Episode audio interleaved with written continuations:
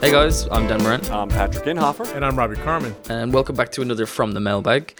Uh, we have a question from a member, Pat Taylor, and he's wondering if setting the render cache to the SSD boot drive on his Mac Pro is a good idea. It's blazingly fast, but does he really need that kind of speed? Um, I use an SSD for the cache myself, and I love it. What do you guys think? Well, is it your boot drive though that you're using it? No, that's actually sorry. That's the critical difference. Yeah. It's my. I've got um. I should really remember the name of it. Uh, it's um PCI uh, SSD, and it just sits there, and it, um, yeah, it just sits there purely for caching. Well, let me ask you a question, Dan. It's a PCI based SSD or it's like a, a SATA based uh, SSD? Um, it's PCI based. I, I really should remember the name of it. It's just Is, in is it so is it a. Fusion IO? Yes, that's it. It's the original Fusion IO. That's what I have. Ah, yes, yes, yes, yes. So here's my answer to this question. On a regular SSD, I would say that it's probably a better idea to get a separate SSD as your sort of cache drive. Uh, add that add that SSD to your preferences because even though a 500 600 meg drive seems very fancy and very fast, um, you know you probably need a separate interface to handle just that rendering, just so you're not running into conflicts.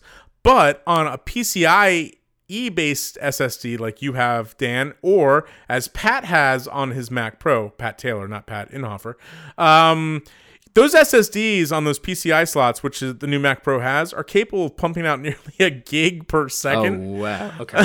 Yeah, that's Um, problem then. you know so i you know i don't know I, i'm um i'm i'm debating i think workflow wise i would say hey you know going to something else would be would be better but in that particular system a 2014 mac pro with a pcie based ssd um he's gonna be hard pressed to find anything faster uh faster than that. The only reason i would tell him not to do it is for good media management for separation you know uh for uh, overall system uh, io um now pat you probably more than anybody you've you've been um really talking about the benefits of the render cache.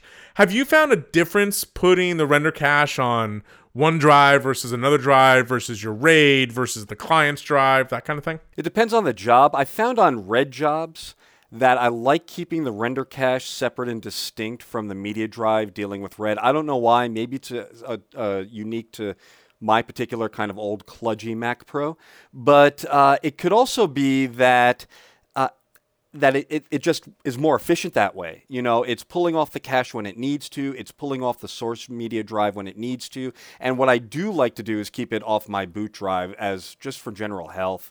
You know, I could reinstall all my software and I'll still have my render cache. Um, I can reboot into a different partition and I'll still have my render cache there. Uh, so that's those are the reasons why I like keeping the render cache on a almost a dedicated drive, uh, as opposed to even on my media drives. Well, it's funny in this question, Pat uh, asks, you know, do I really, you know, I really need that kind of speed when working in a 2K timeline? Question mark. I always love those. I always love those statement questions. Um, you know, here's one thing for everybody to remember: the difference between 1080 uh, HD and 2K is not a whole hell of a lot. You know, it's what is, it? 113 lines. yeah, it's you know it's, it's something ridiculous Like in, in ridiculous either like yeah, that, yeah. it, it's not it's nothing big. So you know, chances are if you're running 1080 fine, uh, you're gonna run 2K uh, just fine. Now, notice I didn't say 2K RGB. That has a little bit more intensive uh, intensive use as well. Um, but Pat, here's a uh, here's another way of of going about it too. Is um, you know, if you're only doing things internally on that SSD, um, you're going to run out of space regardless. I mean, Resolve and other tools are going to, you know, build up media files and cache files, all that kind of stuff. Because you're on a 2014 Mac Pro, maybe one of the things you do because you don't have any external, uh, internal expansion, maybe you think about external expansion, buying um, an SSD RAID or something like that. I've actually just did this on my home system. I bought um, two Samsung 850 um, SSDs. I put them in an external box. I bought actually bought a box from the guys at OWC Mac Sales. Have you guys heard of them? Um, they make they make some they make some really good stuff. Uh, and it's a two bay Thunderbolt 2 SSD or SSD enclosure. I put the two SSDs in there, got it connected via Thunderbolt, and that's what I use as my cache and as my general media drive on my home iMac. And dude, it flies. it flies like nobody's business. So that might be another way of handling um, your SSD conundrum. And Pat, also don't forget that SSDs are, while they're more stable than traditional hard disks, uh, they also have issues themselves with trim support and that kind of stuff.